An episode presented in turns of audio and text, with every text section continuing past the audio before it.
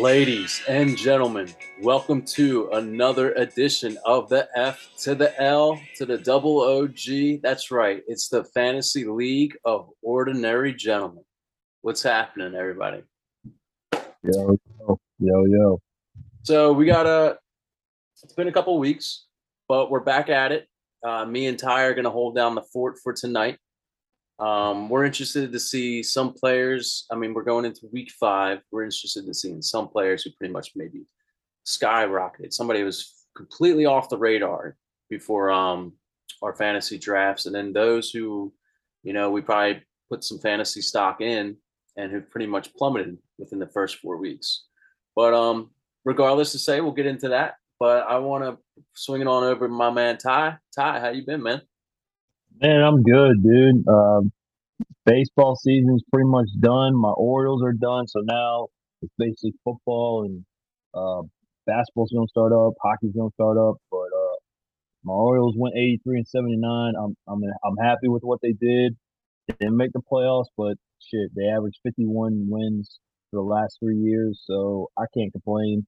But your Phillies are still in it. Your Yeah. Phillies are gonna be in. Um, you're more of what? So let me ask you something. You probably go if I had to rank your teams that you like. Does it go Philadelphia Eagles, Flyers, then Phillies? Wow, you hit the net, hit the nail on the head, dude. That's exactly Okay. what it is. Okay, that's But- what I thought. Yeah. Um, no play. yeah. I'll be honest though. I mean, obviously, I love the Eagles in the playoffs, but nothing is as intense as watching hockey playoffs. Like when the Flyers might. I mean, you could say right now I'm not the biggest Phillies fan, Philly fan, because I don't watch, you know, those two sports throughout the regular season, only in the playoffs.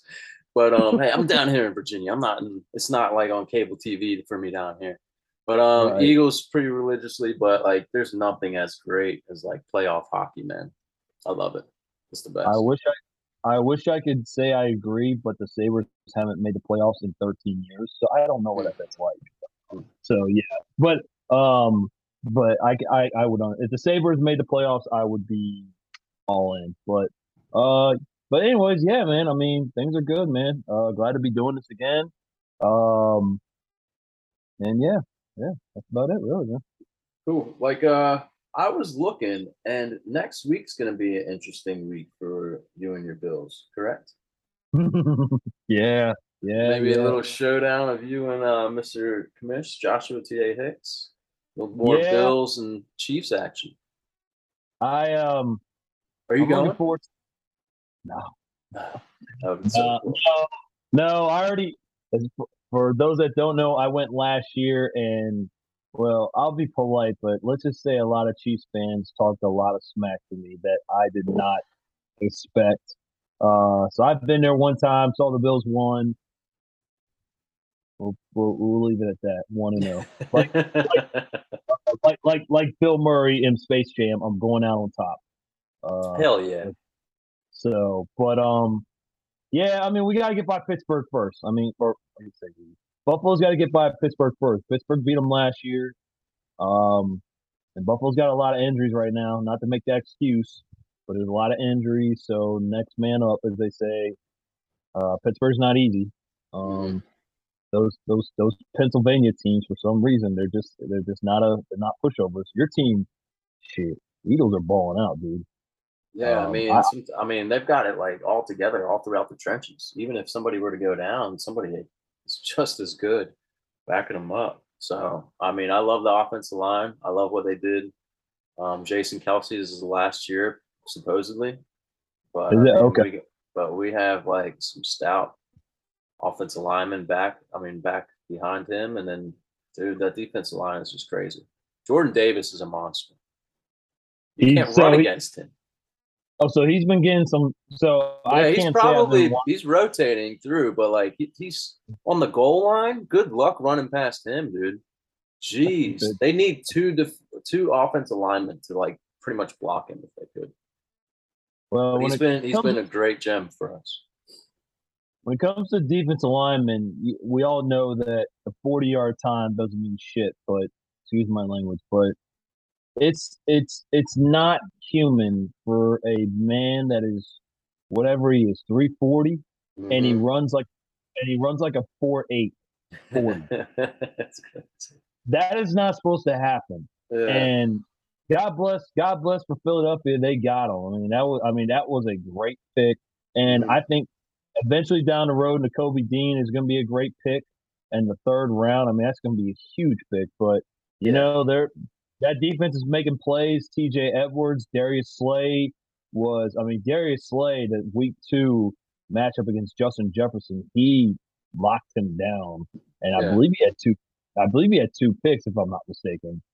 And so, I mean, they're just uh look at Dan. How did this team beat the Chiefs? That's pretty fun. Dan, Dan always with the with the one liners or the sneaky one liners. Um, but uh, yeah, man. I mean, they're making plays on defense. They're making plays on offense. They've gotten Miles Sanders back, who I've always been a big fan. I know a lot of people talk crap about Miles Sanders, but Uh-huh. I've always been a I've always been a fan of Miles Sanders and shit. He he lit up Jacksonville last week. You know, I was one of those people like Jacksonville, Jacksonville, and Miles Sanders lit up uh Jacksonville in that rain. So, but yeah, y'all are balling out, dude. Y'all, in my opinion, y'all are the, y'all are probably the best team. Y'all are definitely the best team in the NFC. And I've been trying to tell people that. I've been trying to tell my friends at work. They don't want to believe it. Of course, they're let's think about it. They're Cowboys and Commanders fans, so they don't want to believe the Eagles are the best team. But Yeah, I mean, we haven't played incredibly up to standard like teams yet, but that game against Jacksonville, I thought Jacksonville was going to pull that one off. But uh, it was an interesting game. Obviously, it was kind of messy ass game in the rain and whatnot. But hats off to the team, man. They they pulled that one. found a way, found a way. Um, yeah, let's get to it. Um, we're gonna, like I said, we are going to name off some players who pretty much either are trending upwards or trending downwards. Um, so to start it off, uh, Ty, you want to kick it off? Yeah, I'll start with quarterback position. Um, you want me to do both of mine, surprise and disappointment? Sure. Or you want? Okay. So my surprise is Geno Smith, and my disappointment is Derek Carr. And I'll start with Geno Smith. Um, let's be honest. We all thought that Seattle should have drafted a quarterback, maybe first round, second round, heck, even the third round. Heck, Washington got a quarterback in the fifth round named Sam Sam Howell. Uh, we all thought that they should have drafted a quarterback. That didn't happen. Then we all said they needed to trade for Baker Mayfield. That didn't happen. He ends up going to Carolina. He's looking, eh, eh, you know, meh. And so then there was talk of Jimmy Garoppolo maybe getting traded to him, which that never makes sense to me. Right. Why you would trade, let alone your quarterback, to a division rival. But if somebody does that, that means that they have no faith in them. But I just never believed that. That didn't happen. So now you're stuck with Drew Lock and Geno Smith.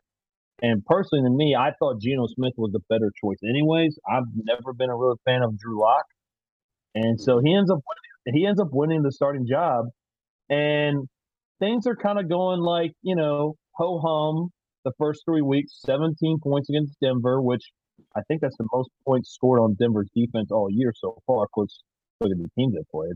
Yeah. Uh, then seven against San Fran, which San Fran's defense is probably the best in the NFL right now, in my opinion. And then um, what was it 23 against Atlanta? But again, that's Atlanta. Their defense has never been known to do something. And then they play Detroit, which no offense, Shane, uh, Detroit's defense is struggling. But Geno Smith was the best fantasy football quarterback last year or last week. I'm sorry, last week. he was he was the number one fantasy quarterback last week, and this guy has thrown one 102 completions for 132 attempts, 1,037 yards, just only two interceptions, which is less than my guy Josh Allen, Mm-hmm. less less than Derek Carr, less than Kirk Cousins, less than Joe Burrow. All these guys that are considered elite to just almost their elite. Uh, he's only got six touchdowns, but he's also ran in for one. He's ninth in sta- he's ninth among quarterbacks in standard and PPR. You know what? His best year was 2013, his rookie year, and he was 20th. So, not to mention, let's be honest, they got a rotating door at tight end. All they've involved in all three tight ends: uh, Parkinson, Dissly, and um, Noah Fant. Noah Fant is probably maybe the worst out of the three, honestly, and he was supposed to be the number one. Yeah. Uh, and then and then you got DK and Tyler Lockett, and I know DK just had a big game this past week, but other than that, wide receiver, all they got is Lockett and um, DK. So, um, do I see him trending? Like, do I see him continuing his success? No, but for a guy that we all thought he'll be out of a job, he'll be out of a starting job by maybe this week. He's played pretty good football. They're two and two. Um, they're tied for first place um, with the other three teams. Mhm. Um, and then I mean, I just and their their defense has given up. uh, I think it was like was it 115 points in four games or something. It was something something ridiculous. And so um, I just think uh, at 77 percent complete complete percentage. I just think with all that we all said, including myself, I said it too. With with everything was said about Geno Smith, this guy has played decent football, and and considering this is his tenth year in the NFL, he's playing his best football. Yeah, I mean, I can't argue that. I mean, I actually picked him up in a couple leagues because I mean, somebody like Justin Fields wasn't up to par, and even somebody like Kirk Cousins, who you can always see get Kirk Cousins as like you know a top ten, top twelve kind of QB at times, but sometimes he's not up to par. And Yeah. Geno Smith is pretty much, I mean, he's wowed me quite a bit. So I'm I'm all for grabbing him off the waiver wire if need be. Maybe if you need him in um, most dynasty leagues too. Uh, I would right now at least put him as a top 15 QB. Absolutely. And um, so excuse me. So my disappointment is um, I I didn't have you, you don't have anything else on Geno Smith. No, you're good. Okay. So um, my disappointment, I gotta do. I gotta go with Derek Carr. Is he still 12th in standard hmm and tw- and 13th PPR, which was what he was last year? Yes, but that was with Davante Adams last year. This and last year he had 68 68 per, uh, percent complete percentage. This year he's only got 61. And he's already and he's got and his touchdown to ratio is six to four. You got arguably the maybe the best receiver in the game, top five, I would say. And they what did what did I write? Uh in three of the four games, him and Davante Adams, their target to completion of targets has been less than sixty percent. There was only one game where they had a complete percentage of sixty percent. Um, against the Cardinals, Davante Adams only had two catches for twelve yards. The game after that, he only had five catches for thirty-six yards. And then you have Darren Waller, who his is a little more with because Hunter Renfrow wasn't there. But the last two games, he's had less than twenty-four yards and less than five targets and less than three catches. Um, again, this is another team, and, and again, this goes back to kind of their team too. Their defense is not that good, or they've been underperforming. Um, they're one and three. We all thought, I think a lot of people thought that they could win this division, and not that the season's not over, or not the season's over, but they've been just underperforming all all the way around. Uh, their best player, in my opinion, on offense has been Josh Jacobs, and we all thought a lot of people thought that he was going to be out of a starting job. This is his fourth year. This is a contract year. Um, I don't remember if they picked up the fifth year option or not. I'm not. I'm not entirely sure, but they Uh-huh. drafted. They. They haven't. Okay, so there you go. And Josh McDaniels, I I I, heard this yesterday. Josh McDaniels comes from the Patriots, who doesn't. They don't pay their running backs. They get whatever they can, and then they just say goodbye, see you later. That's probably what the Patriots will do to Damien Harris this this year. So Josh McDaniels comes from that um, philosophy, and Josh Jacobs has been the best, in my opinion, has been the best player on the offense. And better, I mean, I know Renfrow's been hurt the first two or last two games, but Josh Jacobs has picked up the slack, uh, especially last week. I mean, he went off against Denver, but I think that's all I got for Derek Carr. I just think that, that well, I just I'll just say as far as the team and him, it's just been a disappointment. And him between him and Davante Adams, like I said, three of the four games have been under sixty percent. That's not a good look. So, um, that's all I got. Yeah, like uh, that's also a, a good segue. I mean, Davante Adams and segue into Aaron Rodgers now.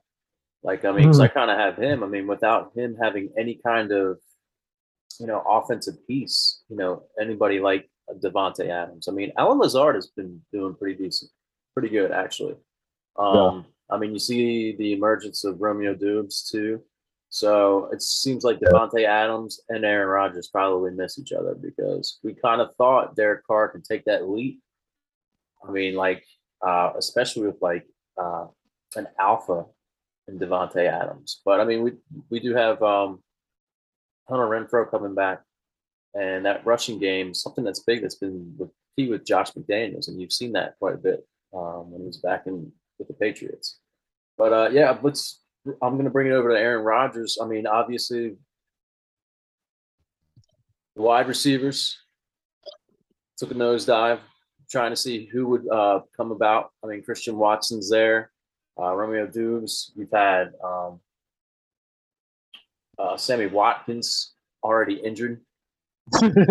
Uh, so uh, even like Randall Cobb, you know, he's gonna he's iffy half the time, uh, whether he'll be questionable and stuff like that. And then uh, Allen Lazard is definitely capable. Um, two, none of the tight ends really uh, stood up too. So I mean, Robert Tonyan as well. I mean, he's someone that I was kind of gravitating towards that could help Aaron Rodgers because he was a good red zone threat too. Yep. Um, but we don't see anything there at all either. But um, also too, we have talked about this on the offseason is Aaron or Aaron Jones. Um, could he have taken the, the workload from Davante Adams and what was left over?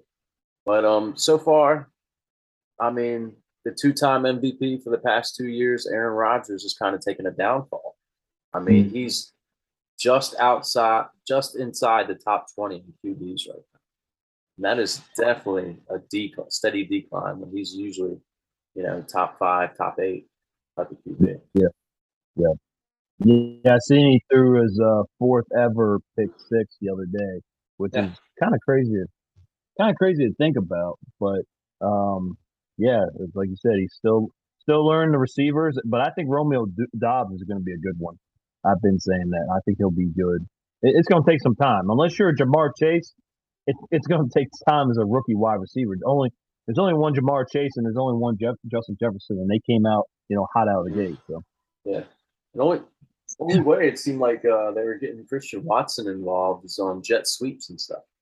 Like I haven't mm-hmm. really seen too many of him like him catching much, but uh, it seemed like wow. yeah, Matt LaFleur is trying to get him somewhat involved.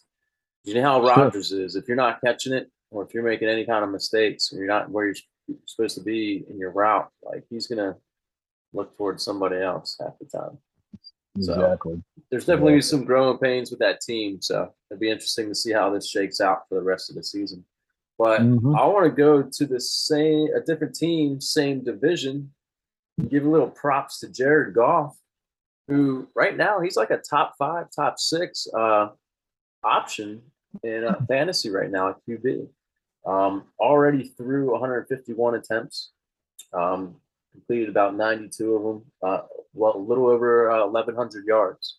So Goff, um, this team, I, did you see the stat, uh, Ty? Like, I think, okay, the Lions pretty much average per game 36 points a game. Yep. But they give up 36.3 points per game. yes. Yes. Yes. Oh, jeez. Uh, or 39, yeah. something like that. But man, I couldn't believe it. But I, I mean, wanna, yeah. it's. I was just gonna say, man, it's it's bad when you score 45 points, you shouldn't be losing. Mm-hmm. No, no, no offense, but the Detroit fans, but you shouldn't. You score 45 points, you ought to be crushing people. So Yeah. Well, I mean, the benefactor of that that from Jared Goff basically is one that you were bringing up in Amon-Ra St. Brown.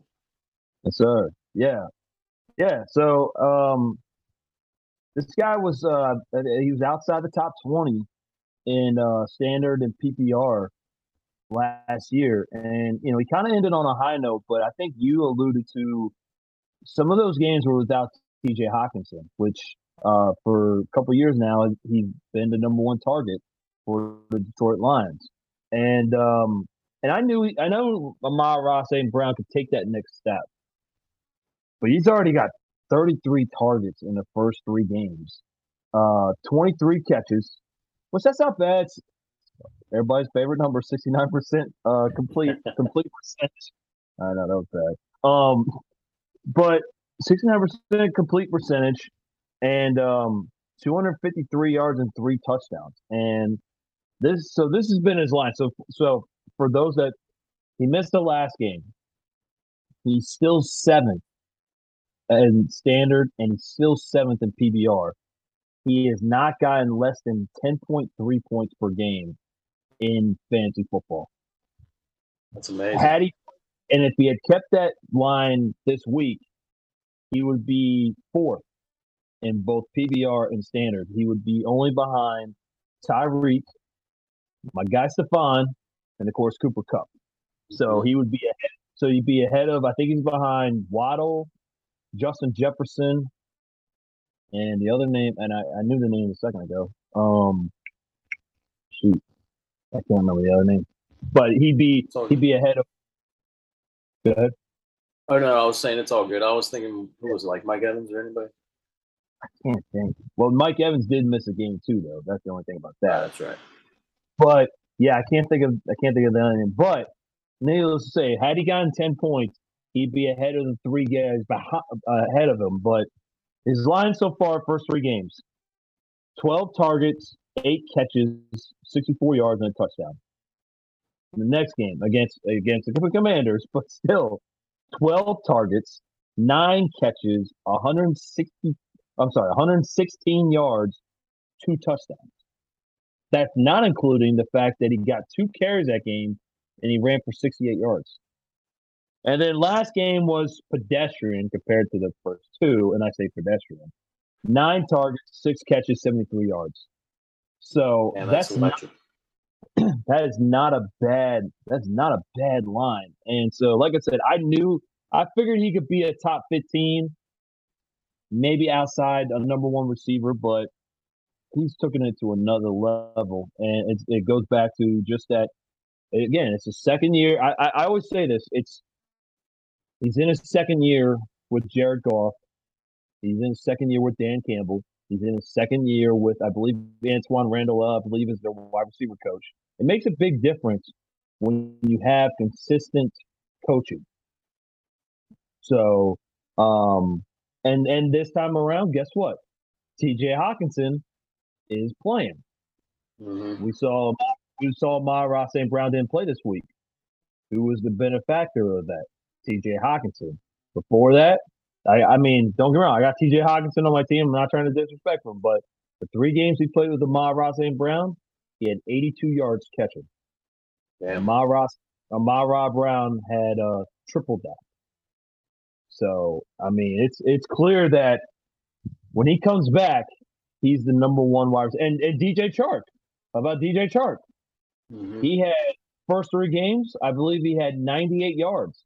In the second game against the Commanders, he had four targets, no catches. Mhm.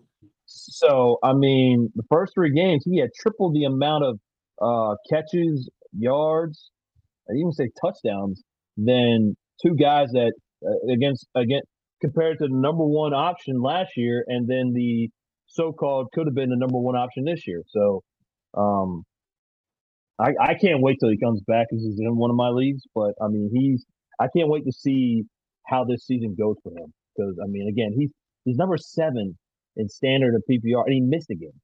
Yeah, that's wild. Like uh, I'm, I'm a big fan of him, dude. Like uh, I definitely tried to trade for him in some leagues. Like after the first week, um, definitely not easy to get. So there's some ways I think in some leagues, especially uh dynasty, you're gonna have to package in some way, shape, or form in order to get somebody like that. Like I mean, Yeah. if somebody's looking for a running back, maybe you can dive through and uh trade up a running back if you stacked in that in order to get him in ways. But he's been he's been carrying the load, especially with some other teams too. Like I mean, if he you had him as a wide receiver two or three, you're in the money right now. So I think he's he's huge, big asset in fantasy right now. Yeah. Uh, he's can definitely be a league winner, I believe.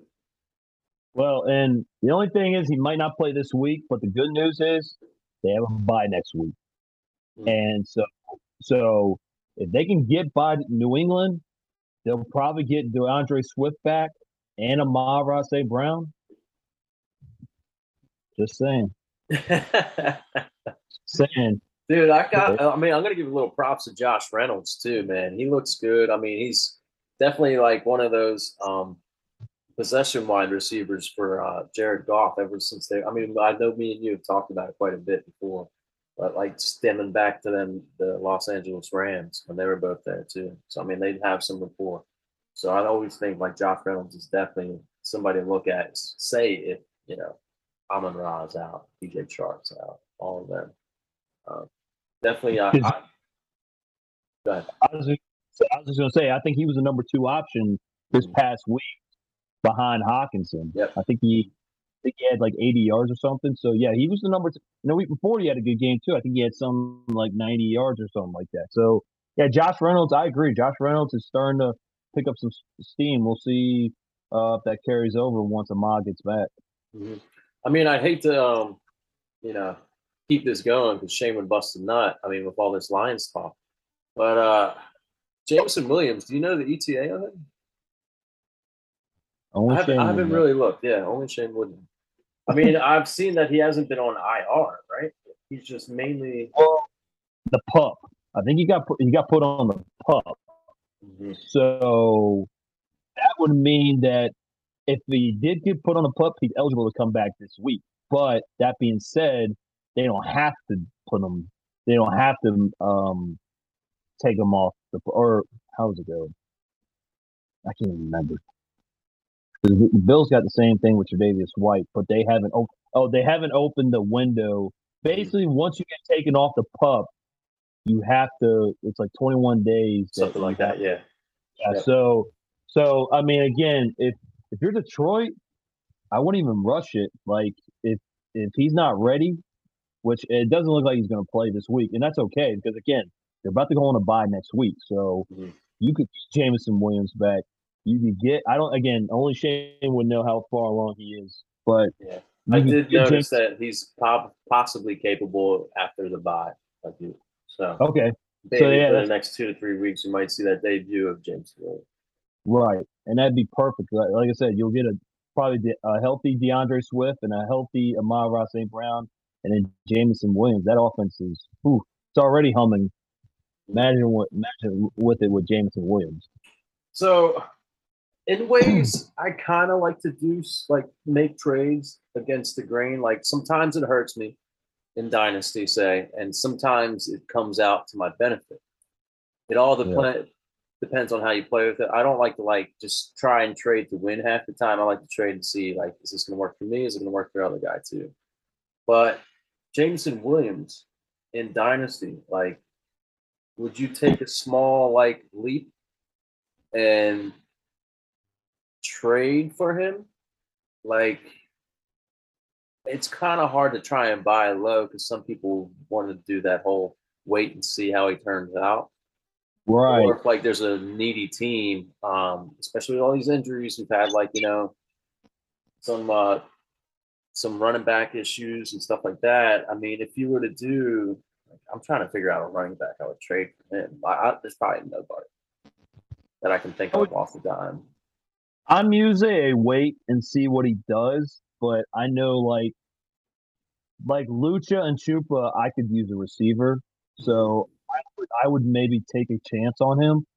Um, The reason I say is because say he does put up legitimate like big time points in his debut, then his price only goes up even further. Absolutely. That's the thing I'm wondering. But I mean, with uh, you also got to put into the um, for this team in general, uh, you got to put in the factor that there's a lot of mouths to feed. You know, the cliche talk. You Yeah. know, if I'm Ross St. Brown, you have Josh Reynolds. But the good thing is you got somebody like Jared Goff who is chucking the ball quite a bit. Yeah. Um, that's probably the plus for it all. But I was just like curious, like maybe what your thoughts were and uh, how I would, well, I would, I mean, if I'm being honest, if he went first round in all of our drafts, I'm not giving up more than a first round draft choice for him. If he went the first round, I'm not giving up more than a first round draft choice for him, especially yeah. because, like, especially because, like you said, there's so much mouth to feed, uh, mouse to feed. Yeah. Um, you know, and like you said, Josh Reynolds is coming along. T.J. Hockenson finally woke up. Um, Jamaal Williams is running the football real well. D'Andre Swift was playing really well before he got hurt.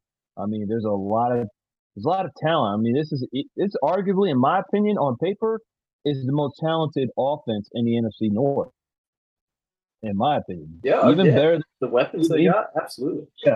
Yeah. Um, you just got to get that defense right. But I mean, Mhm. yeah, I'm only giving up a first rounder for Jameson Williams, and if that doesn't work, then oh well.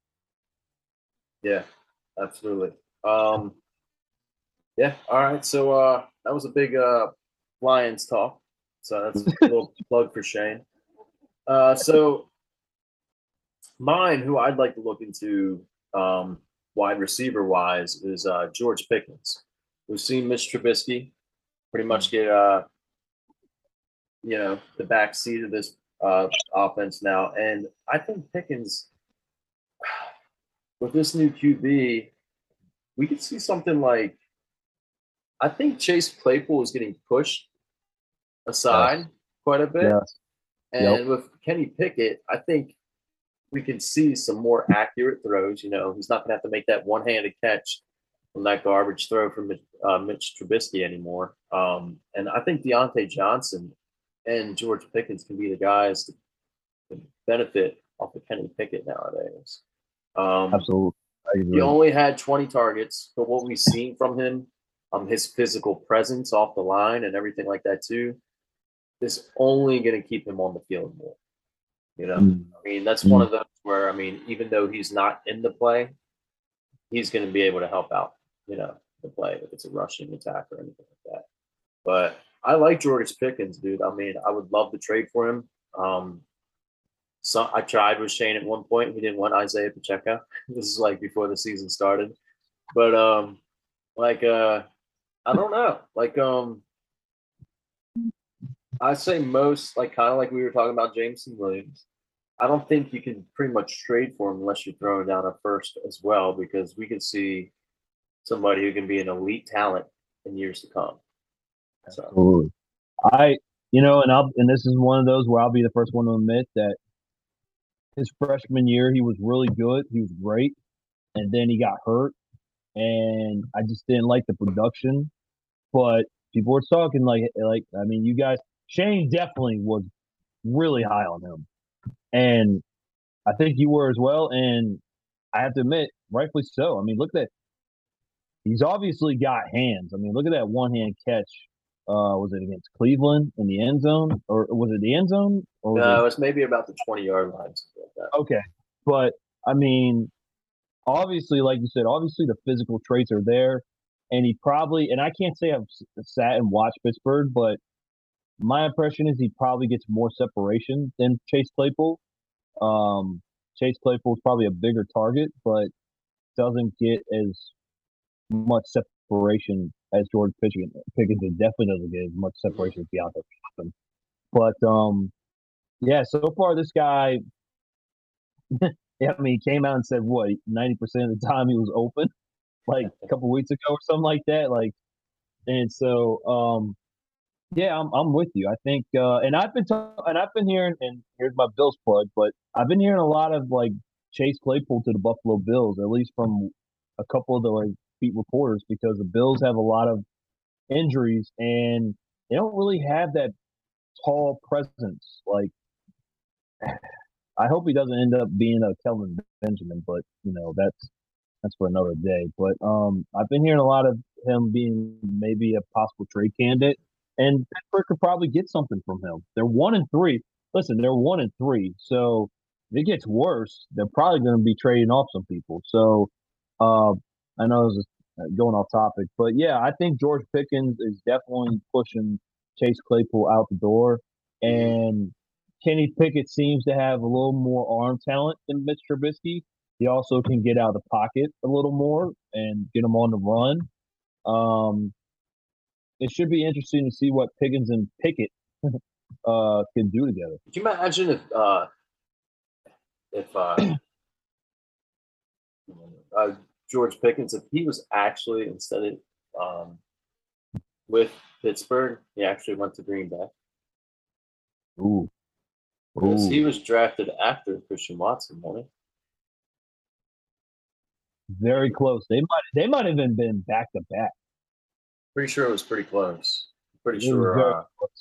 Christian Watson went first, but regardless of that, man, like Pickens is just definitely a physical presence. He's kind of almost like a Deebo in a way. Like after the catch, he can definitely get that extra yardage, you know. Um, so I, I'm a fan. Uh, obviously, I'd like I have him in a few uh, leagues, but I mean, obviously, I'd like him in my major leagues. Talking to you, Shane, motherfucker. But and and, and that's pretty funny. But um, and to go back on that, like you say, he fights, he gets extra yards on the catch. Diontae Johnson and Claypool don't really do that. Like Diontae Johnson's more of you've been saying all along, he's more of a route runner, and then like I said, Claypool's more of a kind of a deeper threat, jump ball kind of guy. But they need Pittsburgh needs that guy to get those extra yards because let's face it, they're not running the football very well right, they're not, and, and it's a it's a shame because Najee Harris is probably a one generational talent like a Derrick Henry. Uh, but they need that guy to get those couple extra yards when it's you know he catches the ball one yard short of the first down and he fights for it. They need a guy like that. So yeah, absolutely. I mean, he just when you have a physical dominant presence on the field at wide receiver, it makes it so much easier in ways to be able to do just about anything. Um, but yeah, uh, I was going to go on the opposite end and say that somebody that we all thought could actually make a bounce back this season um, would have been Allen Robinson after uh, his stint in Chicago last year with Justin Fields. But now with Matthew Stafford, it still seems like Stafford is just throwing the Cooper Kupp. Um, yep, basically, I think he had 19 targets last week, Yes. which was absurd. Um, I think maybe Allen Robinson had four, but regardless of the fact, like I mean, I think at this point, the whole team is kind of like taking a step back after that Super Bowl last season. Um, the running game really isn't there. Um, no, it seems like it's only Cooper Kupp or uh, Tyler Higbee. Tyler Higbee, exactly. So, um, whether regardless if it's he's just not looking at Allen Robinson or if he's not getting open, uh, that remains to be seen. But Allen Robinson, to me, is somebody you want to bench. Um, I would at least see how it's going to be within the first couple of weeks before you start to drop him. But Allen Robinson is definitely somebody that I mean I'm fading huge in the weeks to come. Um, Yeah. yep. do you do you have any uh, shares of him at all? I mean, it's uh, I don't have any. I'm, I don't have them in any of my league, but I would just say, yeah, it's it's very obviously. I watched the Bills and Rams game, the first game, and I mean, we all can exaggerate after the first game, but I actually watched most of the Rams and 49ers game, and it was very painfully obvious that Matt Stafford goes through two reads. It's basically Kupp and Higbee, and if Higbee ain't there, he tries to force it in the cup. And I mean, 14 out of 19 looks phenomenal, but when you're scoring nine points, that's a problem. And against the Buffalo Bills, they scored 10 points. That's a problem.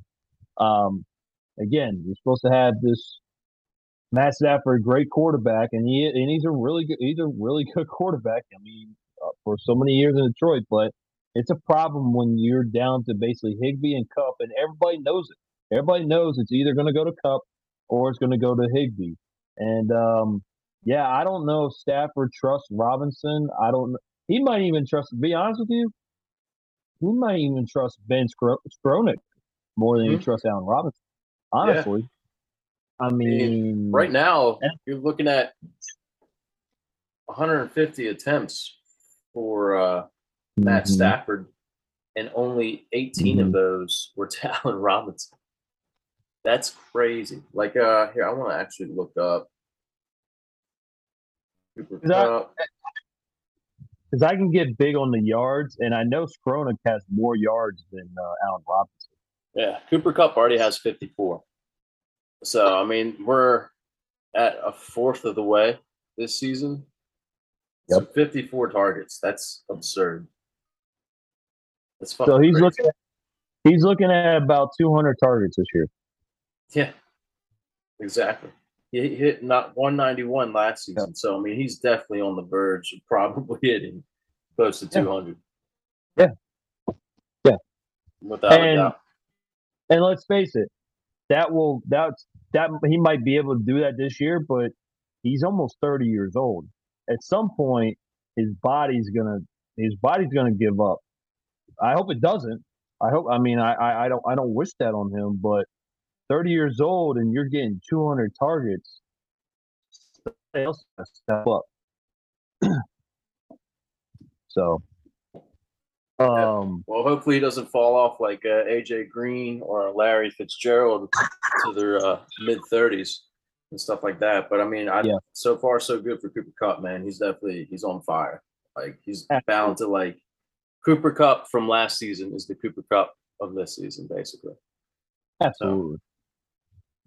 Um, Go ahead. Well, I'm gonna- else you got? I'm- So I'm gonna do I'm gonna do my disappointments for wide receivers. Um, and this one's not really like a long one that I got, but uh, I'm gonna go Juju Smith. And the only reason why I kind of do this is Patrick Mahomes has 11 touchdowns, and Juju Smith has zero.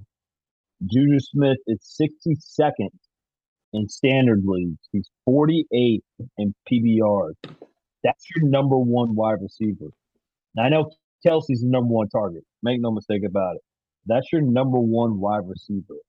Um, and then the other day he had three catches for 10 yards. Now he's had a couple of nice games. I think it was 89 yards and 76 yards. But Juju just, I mean, and, and Josh and Hicks can speak to this more. Um, but it just seems like he's running a lot of underneath routes. And like the one where it was like a third and three or second and three, he caught it at like one yard before the line of scrimmage and basically couldn't break the tackle. So he's basically Hmm. just and he's lining up in the slot and um he's lining up underneath. But I you know, I I I've not really been a fan of Juju for a while, but I thought with Pat Mahomes with 11 touchdowns, I thought he might have like one or two. He's got zero, and to be 62nd in standard and 48th in PPR, um, you know, he's got he's got he's got to be better than that. Um, I don't know. Like I said, it was a real quick one, but I mean, just it's kind of disappointing that Pat Mahomes has 11 touchdowns and he's got zero. Yeah, absolutely. Um, yeah, so I mean, obviously Travis Kelce is like the biggest benefactor of Mahomes, you know, but also MVS hasn't been much of anything. Skyy Moore, I mean, we've maybe seen some small glimpse of him. I know last game he did pretty damn well um, from the the targets that he got.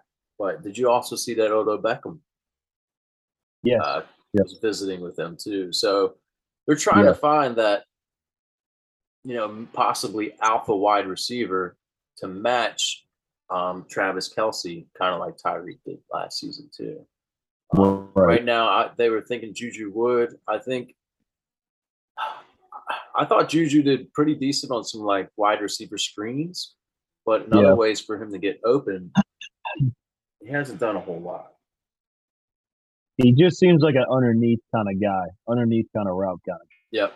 I just Mhm. I don't you know maybe maybe like another maybe like a ten yard out, but I don't see him. I don't see him, you know, making a quick cut and then just like making somebody fall down, like um like my man Gabe Davis, who we'll talk about in a second. Like my man Gabe Davis did to Rashad Fenton in the playoffs, and he fell on his rear end. Uh, I just don't see him. I don't see him being that guy. Like you said, screens, you know, um, crossers. Um, that Drag seems to be his type. slants. Yeah.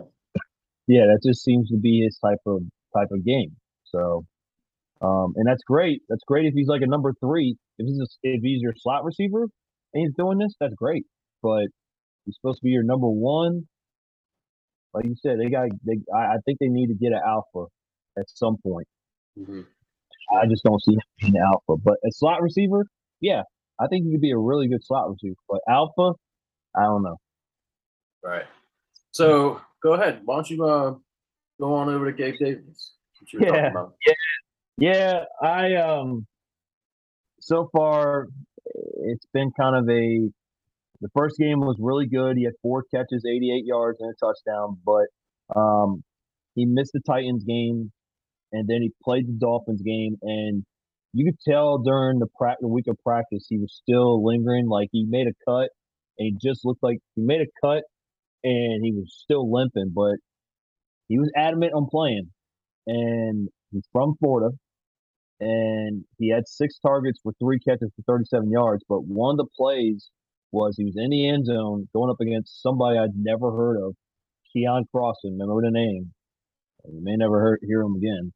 And he came down, he came down with the ball, and right when he came down with the ball, Crossan knocked it out, and so it wasn't a touchdown. Uh, there was that, and I think he had another drop. And then last game, he had three targets for one catch, 13 yards, and both of the uh, incompletions were drops on him. You say it was raining or whatnot, but the reality is, is that I don't. For those that don't know, he's got an ankle injury. Um, I don't think it's been. I don't think it's been right since the first game. Um, I don't think he should have played in the Dolphins game, um, and I don't really think he should play in the Ravens game last week. But it seems like full practice this week, so maybe this is the week he turns it up. But unfortunately, he just hasn't. Like I said, a couple. He was great the first game, but the last two games, couple drops, and then like I said, he let a somebody I've never heard of knock a ball away. Um, he, he just it's just so far it's been it's so far it's been kind of disappointing. Like you said on off air, you can blame an injury, but like I said, if you're out there and you got the ball in your hands, you got to come down with it, and you can't let you can't let. I mean, you're he's like six two, six three. You can't let can't let someone knock the ball down when you're coming down two feet uh, to secure it. And then, like I said, he had two drops last week against. It was raining, but still, it was it was a matchup he could have dominated, and he only had one catch for 13 yards. Um, so so far at the moment, it's been kind of a disappointment for me. Maybe this week against Pittsburgh, they got a bunch of injuries. Maybe he comes alive, but um, for right now, it's been kind of a disappointment the last few games. Yeah, I mean, even that injury in week, or he was out for week two, right?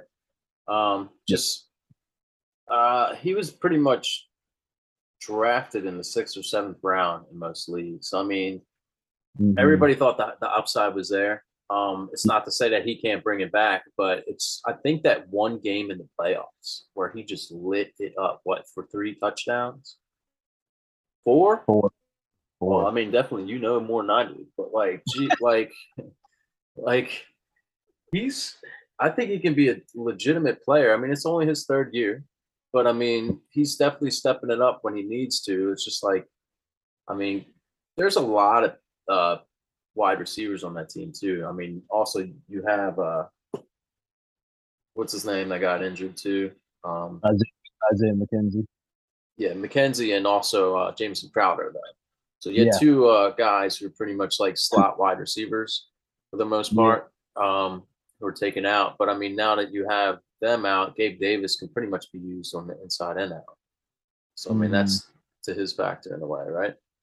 Yeah, yeah. I mean, he's more of an outside guy, but I've seen him lined up in the inside. But yeah, no, I mean, maybe maybe it's an over exaggeration. I'm hoping maybe this week is the week because he practiced.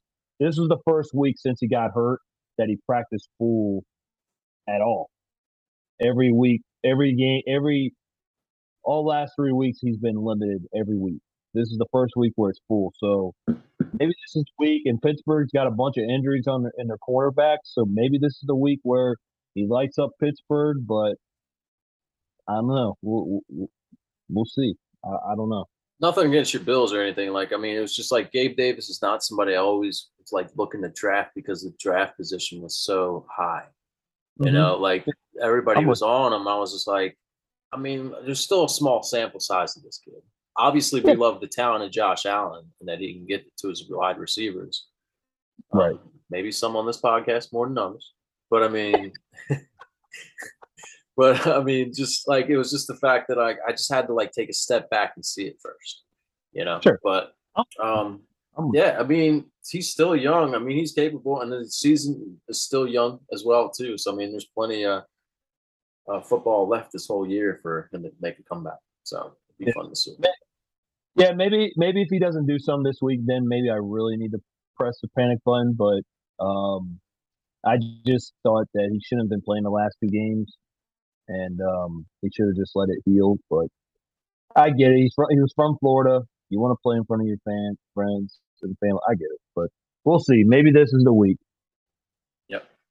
Um, I wanted to swing it on by to the Cowboys, and especially without Dak, we've seen Ezekiel Elliott kind of falter a little bit. You know, he's not the grinder that we're used to in previous years, but um, 59. I mean, the thing is, like, it looks like him and Tony Pollard's uh, snap uh, percentage. It looks like it's 35, uh, 65 right now, maybe close to like 40, 60. But I mean, mm-hmm. Zeke almost has like 60 rushing attempts, whereas Tony Pollard has about 36. So we're seeing around that 35 to 40% for Tony Pollard now, too. Um, Zeke only 3.85 yards per carry um, compared to Tony Pollard's 4.5. When going with Zeke, too, I mean, it looks like they're pretty much stacking the box in ways since they don't yeah. have, you know, that kind of, what is it, um, a dual threat kind of QB as well. But maybe yep. we'll see something when Dak comes back. We have Michael Gallup back, so that kind of helps maybe open up the run offense for both him and Pollard. Um, mm-hmm. Also, to um, it was uh, Noah Brown.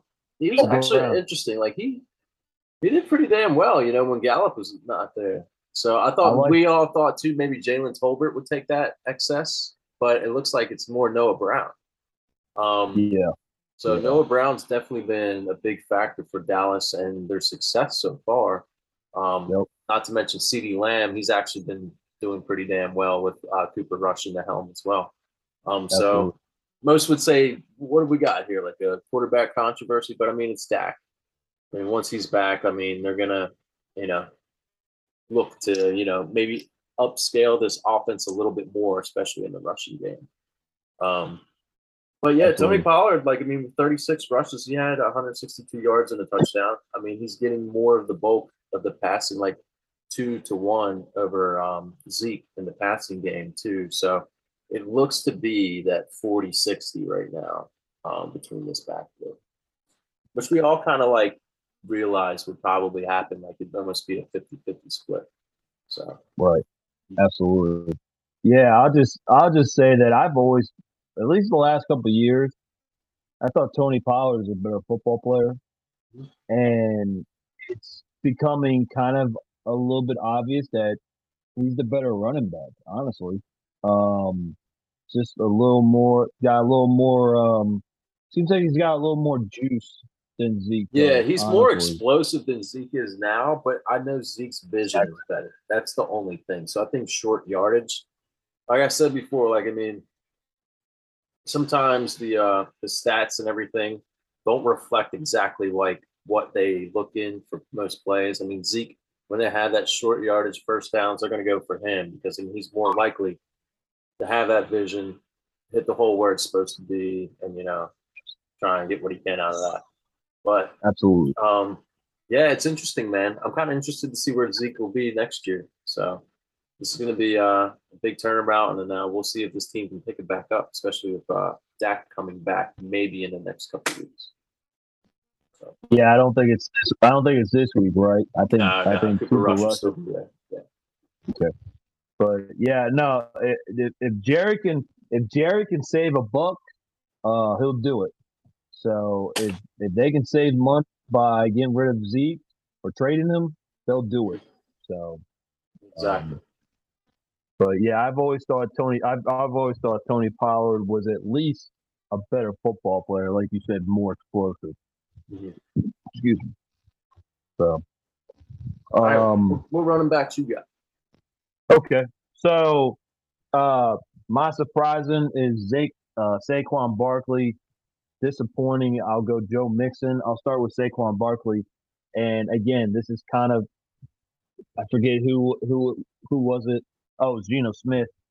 I was down on Saquon Barkley. I've been kind of down on Saquon Barkley since after the what was it, 2019 year. And to be honest, the last three years, out of 49 playable games, he's only played in 28. and the offensive line last year was terrible. Uh, it was terrible the year before, terrible the year before that. Uh, his rookie year, they weren't even good either. Saquon was just a just uber talented. And now, and so we, I've I've been on podcasts, this podcast where Shane Shane's been big on Barkley, and I said so he's going to do it in the fifth year. And right now, after a quarter of the game, he is doing it. He is first in all. all he's first in um, all-purpose yards in the entire NFL. The next guy is Nick Chubb, who is 76 yards. I'm, I'm sorry, 74 yards behind Saquon Barkley. He is second in standard and second in PPR, and the only reason why he's that is because he only has two touchdown runs, whereas Nick Chubb has five. But it is very clear to me that Saquon Barkley is the best all-purpose back right now in this game. And Yeah, again, Absolutely. Yeah. and and and like I said, I'm on record saying that I didn't believe it. And right now, he through the first four games, he is proving me wrong, and he's probably proven a lot of people wrong that probably said the same thing. Um, what was I gonna say? And and really, nothing's changed with the Giants other than they did bring a couple of their offensive line, and but they still kept Daniel Jones, who Daniel Jones is not he's not exactly lighting up the um, scoreboard as far as throwing the football goes. They have no receivers. That's Well, even you- more impressive. Is that Yeah.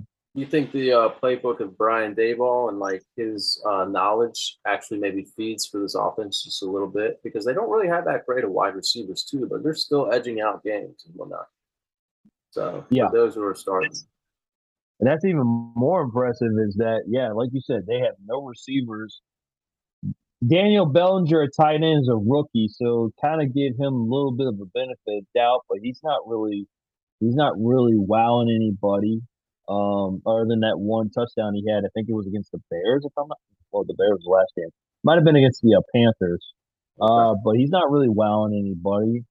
Um, but I think that's even more impressive is there's not really a there's not really a passing game threat, whether it be the quarterback or the receivers. But um, he, like I said, man, and he's averaging over five and a half yards per carry. Um, he hasn't done that since his rookie year. Um, he he is their he's their offense. He is their entire offense. yeah. So, I mean, you have Kenny Golladay, David Sills, Richie James. I mean, these are guys who are just not producing whatsoever, and uh, the other guys can't stay healthy, and Kadarius Toney and Wan'Dale Robinson.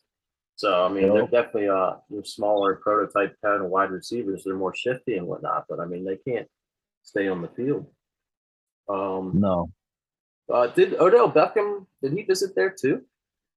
yes, That's Yep. interesting, yeah. But I think Daboll is like, I mean, from what he's got from this team, he's making it happen. And I mean, it's giving some life uh, to the Giants as well. So I mean, this is something that, I mean, by next year we could see a whole new team here. I mean, minus a few more pieces on, especially on offense. Maybe starting with Daniel Jones. And Kenny Golladay was mentioned as a top trade candidate Yeah. to be traded traded out in New York. And I mean, he's supposed to be your number one wide receiver or was, and he's got two catches or it was like 22 yards receiving. Mhm. Um, and he's he's making what he's making he's making 18 million per year. Eventually, eventually he's going to be gone. It's just a it's just when. It's just a matter of when. Is it going to be this year? Is it going to be next year? Um, Right. eventually he's going to be out of out, he's going to be out in New York.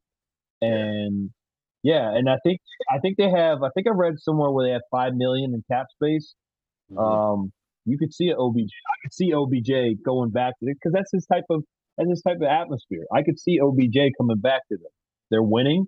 Uh, it's a new regime, so new new life, new life for OBJ in New York. Yeah. But Uh, well, But back yeah. on Saquon, man. Like, I mean, I'll take anybody who has 31 rushing attempts. Uh, I'll take that as a running back one at any time. So, I mean, I think we can put uh, Saquon back in the the elite tier to where I mean, a good couple of first round picks is what I would trade to try and get him, especially if it's at a team who is like you know, um, at its downfall Absolutely, or absolutely trying to rebuild in fantasy. But um, who'd you have on the opposite end uh, for Opposite- your decline? opposite end, I got Joe Mixon, and it's Mhm. not so much. It's not so much him. It's his offensive line. It is very painful. I mean, and I'm not even a Bengals fan. It is very painful to watch Joe Mixon run the football. His offensive line is getting no push. Um, his only touchdown, I think he ran it about two yards, and then his offensive line had to push him into the end zone. Um, and that was last week against the Dolphins. He had two other chances to get in from the one yard line, and he got stonewalled both times. Uh, to where they had to. I think that's how Hayden Hurst got his first touchdown, if I'm not mistaken, on a play action rollout. Um, he's averaging less than three yards per carry. Um, I would almost say he's been more impressive catching the football. Um, but I mean, 24 targets, 17 catches, not great for a running back, but uh, 116 yards. But he's 19th in standard leagues. He's 14th in PPR. Uh, he was a, I believe he was fourth or third in both. Um, but it's like I said, it's not, it's not. I mean, do I think he's actually maybe lost a step since last year? I think he has a little bit. I'll be honest with you. I saw some plays where he got like tackled from behind or shoestring tackled. That was like, come on, dude. That he would have broke from last year because he had thirteen. He had 13 rushing touchdowns and 16 touchdowns all altogether. Uh, but it is very painful to watch him. I mean, like someone said last week, he was going to have like 30 carries and for like 60 yards. So it's just it's just very pain. It's very painful to watch him run the football. Not because he's not a great player, because his offensive line is just not getting any kind of push up front. They're blocking. They're blocking a lot better for Joe Burrow. Remember, Joe Burrow got sacked like what was it, seven times the first or the second game by the Cowboys, and now he didn't get sacked at all last week. I don't think. Uh, but it's just pain. It's painful to watch Joe Mixon run the football because this Yeah. offensive line is just not good. It's kind of almost. I mean, the whole offense is kind of it took a step back. I think this past week, after that W they got, they've kind of like gotten back on the right foot.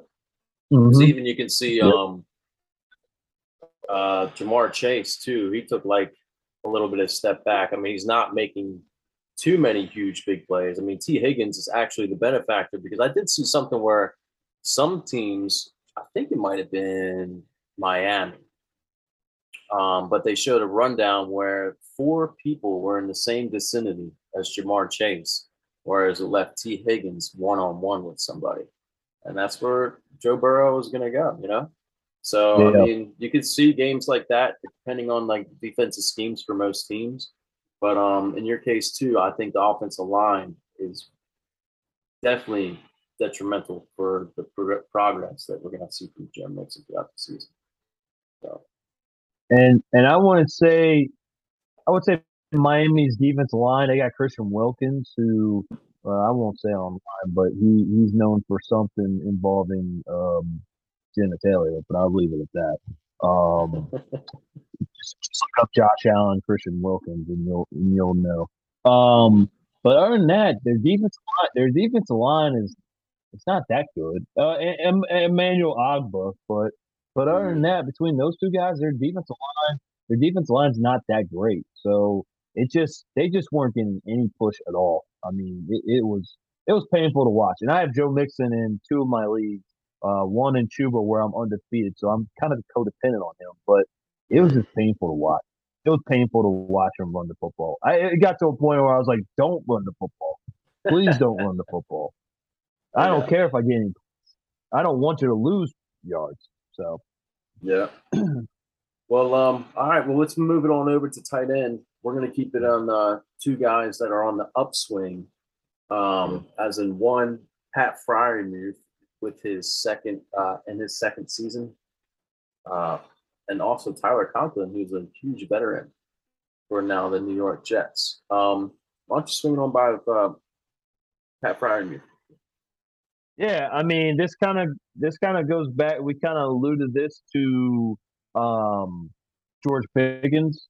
You know, uh, Pat Freiermuth has had to deal with a, a quarterback and Mr. Trubisky that's been very inconsistent.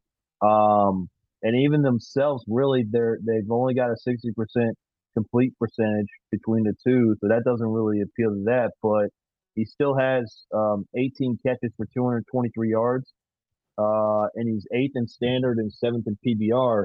And I could see it. I could see it increasing. Honestly, I think he could move up a couple of spots uh, with a Kenny Pickett that, like like we mentioned, like I mentioned before with George Pickens, he's got more of an arm talent. Uh, he's a little more mobile, can get outside the pocket a little more, and that way, and not not not for running, but just have a cleaner pocket or cleaner cleaner vision to look to his targets. Um, I think Pat Freiermuth is taking that next step, and um, I would say has exceeded in David Njoku's. There's only one better tight end in his division. That's Mark Andrews, and Mark Andrews is better than about 30 other tight ends in the NFL. So uh, it's kind of hard to over over uh, do him. But um, considering that what he's had to do deal with with Mr. Trubisky, and you know they they want to run the football with Najee Harris, but they're just not running the football that well. But so they're not running the football that well, and you got an inconsistent quarterback, and you're a second year tight end playing with uh, quarterbacks that you've never played with. Uh, for having 18, 18 catches for 223 yards and one touchdown, and again, you're eighth in standard, seventh PPR. I think he's had a good season so far. I think uh, I think he's had. I didn't look up stats. I think he's had at least 50 yards or more uh, three times. Um, I just think I think he's taking that next step in his young career. Mm-hmm. And he, Um, and he was and he was outside. Uh, uh, I think he was outside the top ten last year. So now he's inside the top ten as far as um, standard and PPR. Yeah, I think he's all around like a really good uh tight end, man. Like I mean, even blocking wise, and plus, I mean, red zone he can be a decent threat. But I mean, he kind of reminds me of like how Zach Ertz can find the uh, you know, that hole in the zone play, like on defensive zone. Um, so I I'm I got a couple uh leagues that I have him in, so I am a big fan. Like uh, I think the sky is the limit and hopefully with like you said kenny pickett a new qb who's somewhat accurate you know goes through his progressions and his reads a lot better than Trubisky.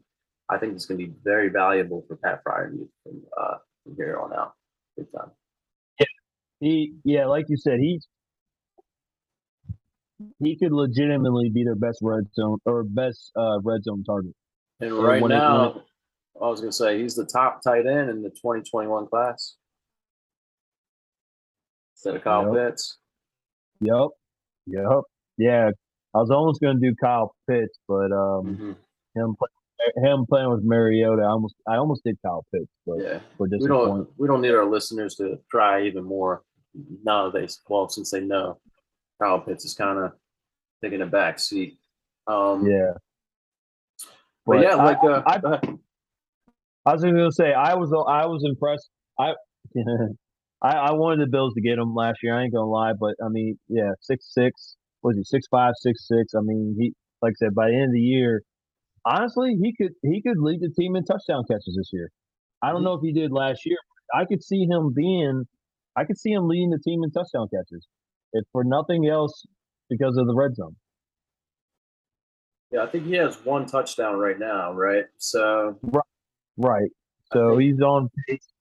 Eh, about four. That's not good, but I think he'll. I think. I think he'll get some more red zone looks. I really. yeah, do. he had uh, he had seven touchdowns last season, but I mean, we did see him uh, share the workload with um, what was his name? Why am I forgetting Eric. Eric Ebron. Yeah, exactly. Double E. Yeah.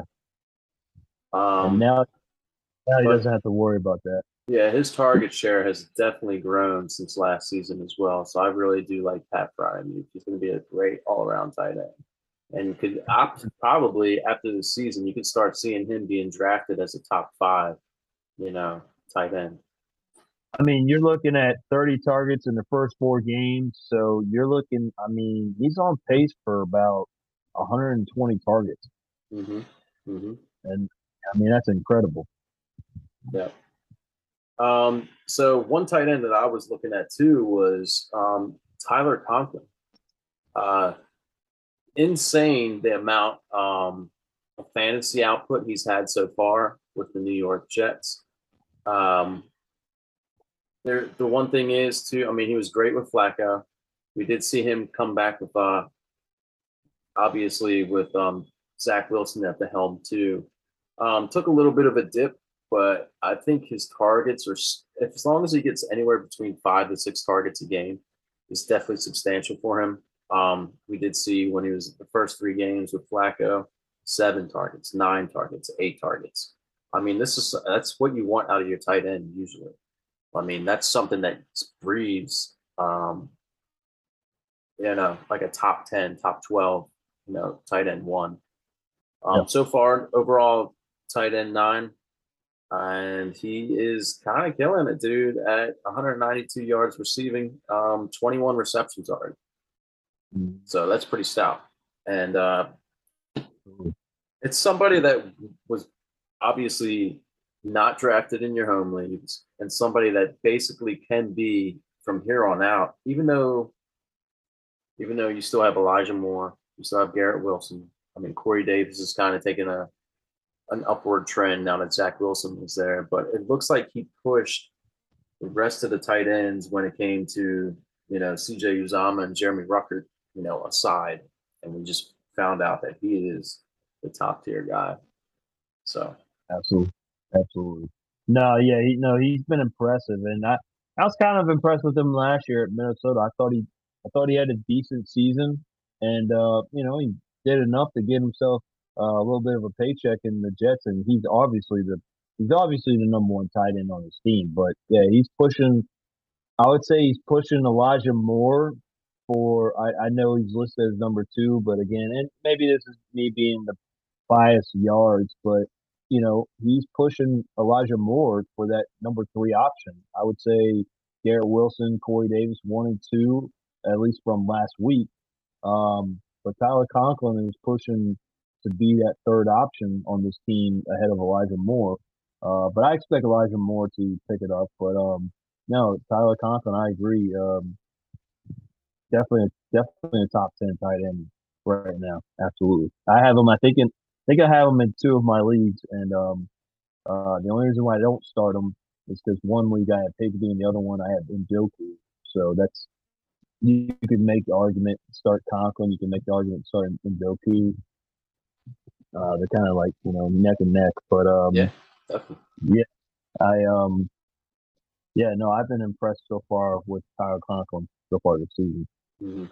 Um, two, uh, I mean, we still have a little bit of time on our hands, but I know two tight ends we were kind of you know, you, you still start them, but I mean, there were two guys who've t- taken a back seat, and one for me was George Kittle. Obviously, for you was Dawson Knox too. Kittle, I did see he's more because of the left tackle situation. Like, I mean, he's in there and he's block helping block uh, to help out Jimmy G. So he only had four targets last week. Um, until that uh, left tackle comes, I can't remember his name for. Trent 49ers. Williams. Yeah. So until he comes back, which could be a few weeks, we might not see great production from George Kittle. hmm Yeah. Yeah, no, I I, I, to- I totally agree with you. Um, but um, Yeah, I didn't Yeah, think be got- too much. I, I'm sorry. I was saying I don't think there was too much on Kittle. I mean, obviously, the rest of the team, um, you know, the wide receivers with Aiyuk and also Deebo. I mean, they can take away targets, but we're just gonna. I'm just physically putting it in the fact that right now Kittle is a blocking tight end, and it kind of sucks, dude. Yeah. Yeah. And and and but I gotta give him credit. He's a great he's a great blocking tight end. He, Yeah. He's unself he's unselfish.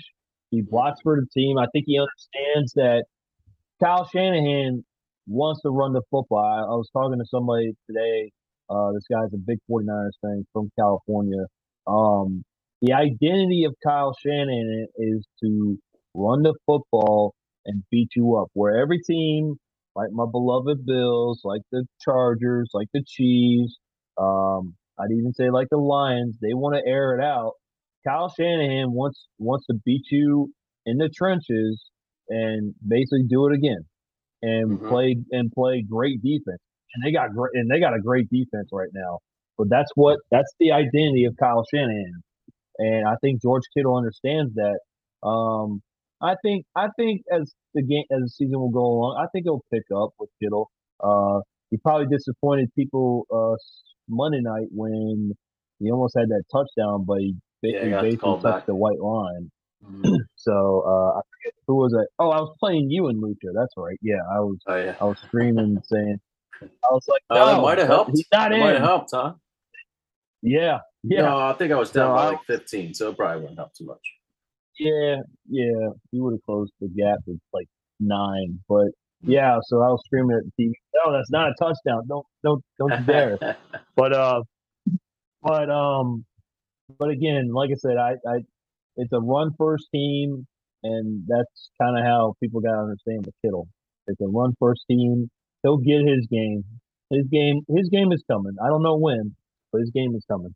So, um, but yeah, I got Dawson Knox, and um, you know, listen, um, you know, this guy was a top ten tight end last year, and at the moment he's 32nd in standard, 23rd in PPR. Um, he's had less than four targets in two of the four games. He's had less than 41 yards in each of these games. Uh, as far as fantasy value, um, he's had less than 8.1 points per game in each of the first four games. Now you might go, okay, eh, but the first four games, actually the first five games last year, he had 8.1 points per game or better. In fact, in four of those five, he had 12 points or more. So, and then not only that, you add in the second game of the year, he was without Gabe Davis. Um, and he, I think he had he had one catch for five yards.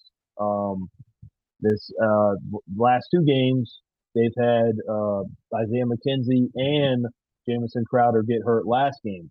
Gabe Davis has been kind of limping, and last game he only had he only had three catches for four yards on six targets. So um, now he's about to have Gabe Davis come back. As I, as, I- said earlier, Gabe Davis practiced full, so now he's going to get a full healthy Gabe Davis. So that could take away some targets. Um, Isaiah McKenzie, not sure if he's going to play. He's still in the concussion protocol, but he practiced today. That's a good sign. Uh, so if he comes back, that's going to take some targets. And and quite frankly, Isaiah McKenzie's been a number two target behind Stefon Diggs. Uh, and and I, I and I'd even say after that it might even, might even be Devin Singletary because Devin Singletary had nine catches uh, against Miami. So um, yeah, I mean 111 yards in four games when there's been a couple of guys uh, banged up. and without a running game, uh, I mean, shit, they threw it 63 times um, Hmm. against the Miami against the Miami Dolphins. Josh Allen had 400 yards, and I believe Dawson Knox only had uh, 41 of those. So, um, yeah, I just um, not a great start first four games, and like I said, now he's now it's going to be a returning Gabe Davis and probably a, a returning Isaiah McKenzie. Not sure, but if he does, there's two there's two players that um uh, are returning back from injury, and like I said, he hasn't really taken advantage of uh, of those guys being hurt. Very true. So and no I mean, touchdowns, no no touchdowns. Josh Allen's thrown. It's kind of like Juju. Uh, Josh Allen's thrown ten touchdowns, and Dawson Knox, you said.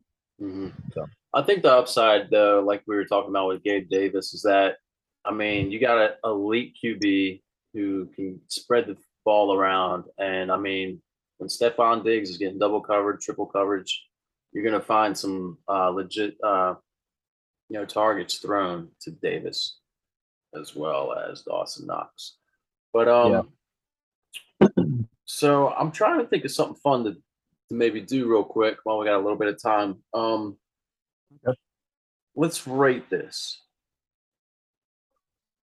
Would you rather have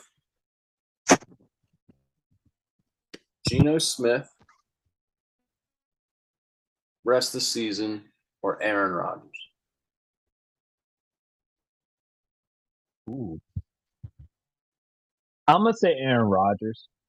I just think that I just think that as as impressive as Geno Smith has been, and he was impressive last week. No offense, Shane. It was against Detroit's defense who's figuring things out, and I just think that, and because we had to talk about Trevor Lawrence, you and I had to Trevor, talk about Trevor Lawrence and Aaron Rodgers, and I said no, but I also I also think that Aaron Rodgers' big game is coming. Um, who they play? Oh, they play the Giants. And that might not happen this week because Giants are playing good defense. I just feel like Aaron Rodgers will eventually get on tar- him and Doubs and um Allen Lazard. They'll they'll all get on uh point. Same. and Yeah, I I think, think I think so too. They'll get on the same page, and I think it's somewhere where they can, uh, you know, step it up uh, week to week. But I was going to keep Yeah. going. I was going to say, okay, so Rodgers, um, how about Rodgers or Kirk Cousins? hmm,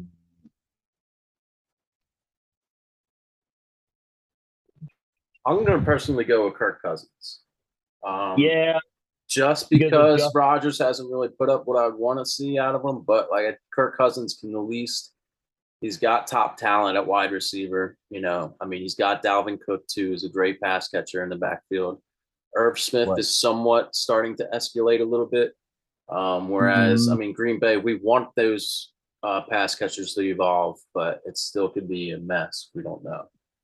Um, yeah, I'll agree with you on that. what about Kirk Cousins or Derek Carr? Ooh, ooh, ooh. I'm gonna go Derek Carr. I like it. because I just think, like you said, Hunter Renfrow was hurt Mhm. for the last few games. Yeah. And right now, it would appear that the running game has been better for the Raiders, and that will set up the pass. So I got. I'm gonna go. I'm gonna go Raiders on this one. I'm gonna go. Um, I'm gonna go Derek Carr. All right. Well, we got about like five minutes left. Let's do uh James Robinson or Joe Mixon.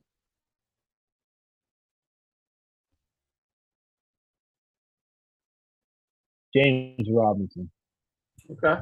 I like it. It just seems just seems like he's just seems like they're opening a lot more holes for him and Ethan for that matter. Uh, based off their offensive line, I'm gonna go James Robinson. Yeah. I do like how Doug Pederson has turned this team around. Um, I'm excited for them rest of the season. So Trevor Lawrence seems happy. Um, the rest of the locker room who has been there last year seems happy. Um, Christian Kirk starting to evolve a little bit too. Um, so I definitely like it. Um, I would probably go with Mixon because of the offense is just like legitimately great. Um, just all around. Um, just if they can work past, like you were saying, that offensive line, maybe they can uh grow. But uh I'm gonna keep going with you. Let's let's go with James Robinson for what's a good one here. Um James Robinson for I'm starting to I don't want to say Saquon because we just did him. Yeah, Let's do Yeah. uh let's do uh James Robinson or Miles Sanders. Ooh. Damn.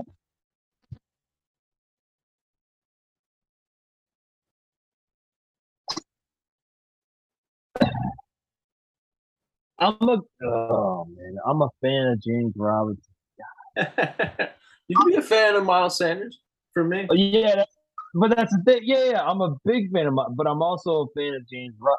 Uh, I'm gonna go Miles Sanders. Yeah, the only reason I'm I'm, gonna- I'm not a big fan of Miles Sanders, but the run offense for this team right now is legit. Like they're getting it done. Just about anybody behind. Um, even Trey Sermon had two carries for 19 yards. So I mean, anybody, just about anybody can uh, run behind that offensive line. Let's do real quick. Uh, Miles Sanders or Clyde Edwards-Helaire. I don't have any share of these two guys, so I I have Clyde. I have Clyde, but I also have Miles. Uh, I'm gonna go Miles still, even though Clyde is. Clyde had a better game than I didn't start with Clyde last week. It didn't cost me, but he had a lot better game than I thought he would against Tampa. Uh, I'm still gonna go Miles. I'm still gonna go Miles Sanders because um I think he's more likely to have own that backfield than um, Clyde Edwards-Helaire is. I see Clyde's um, snap percentage is starting to dwindle down a little bit. Um, let's do With a couple. Okay. yeah. No, I was just gonna say with Pacheco and McKinnon. Yeah, that's all. Gonna say. Yeah. All right. So I'm, we're going to do a couple wide receivers real quick while we got a little bit of time. Um, so we got, let's do Garrett Wilson or Garrett Wilson or Gabe Davis. Ah, Uh, you know, this one's this one's fun for me. I hate this one. I'm gonna go Garrett. I'm gonna go Garrett because I just feel like Corey is gonna. I got Corey Davis, so I want him to do some in Chuba, but I just feel like Corey Davis is gonna take a downward turn at some point.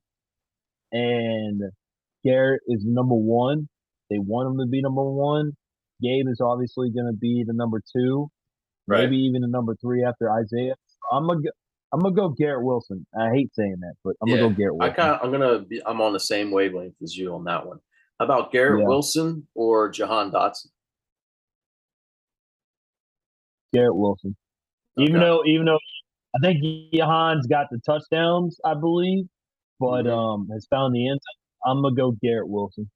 All right, and the last one we're gonna go with Garrett Wilson or DK Metcalf. Ooh. Ooh.